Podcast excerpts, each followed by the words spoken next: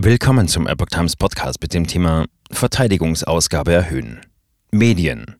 Japan will wegen China 1000 Raketen aufrüsten. Ein Artikel von Epoch Times vom 21. August 2022.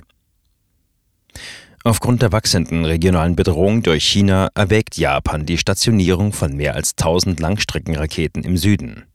Medienberichten zufolge will der Inselstaat die Reichweite seiner Bodenwasserraketen auf 1000 Kilometer erhöhen.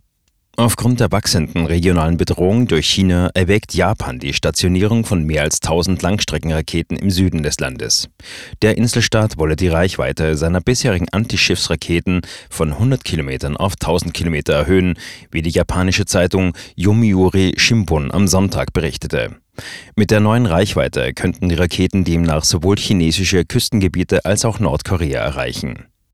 Laut dem Blatt müssten Japans Schiffe und Flugzeuge zudem in die Lage versetzt werden, die neuen Raketen abzufeuern, mit denen sich Ziele an Land treffen ließen.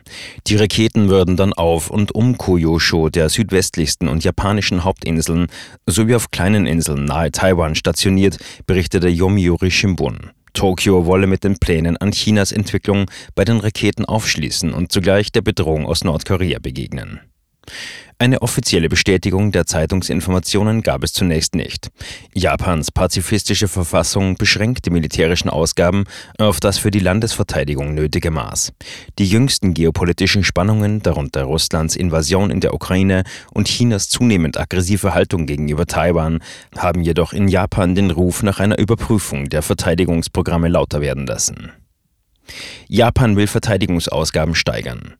Ministerpräsident Fumio Kishida hat nun versprochen, die Verteidigungsausgaben deutlich zu erhöhen. Japanischen Medienberichten zufolge wird das Verteidigungsministerium für das nächste Haushaltsjahr wahrscheinlich 5,5 Billionen Yen, 39,9 Milliarden Euro beantragen, etwas mehr als für das laufende Haushaltsjahr. Es werde jedoch erwartet, dass das Ministerium auch die Genehmigung für eine Liste nicht bezifferter Posten beantragen werde, darunter die Kosten für die Aufrüstung der Marschflugkörper, beschrieb die Zeitung Asahi Shimbun. Japan hatte bereits im Juli vor zunehmender militärischer Bedrohung durch Russland und einen wachsenden Druck Chinas auf Taiwan gewarnt.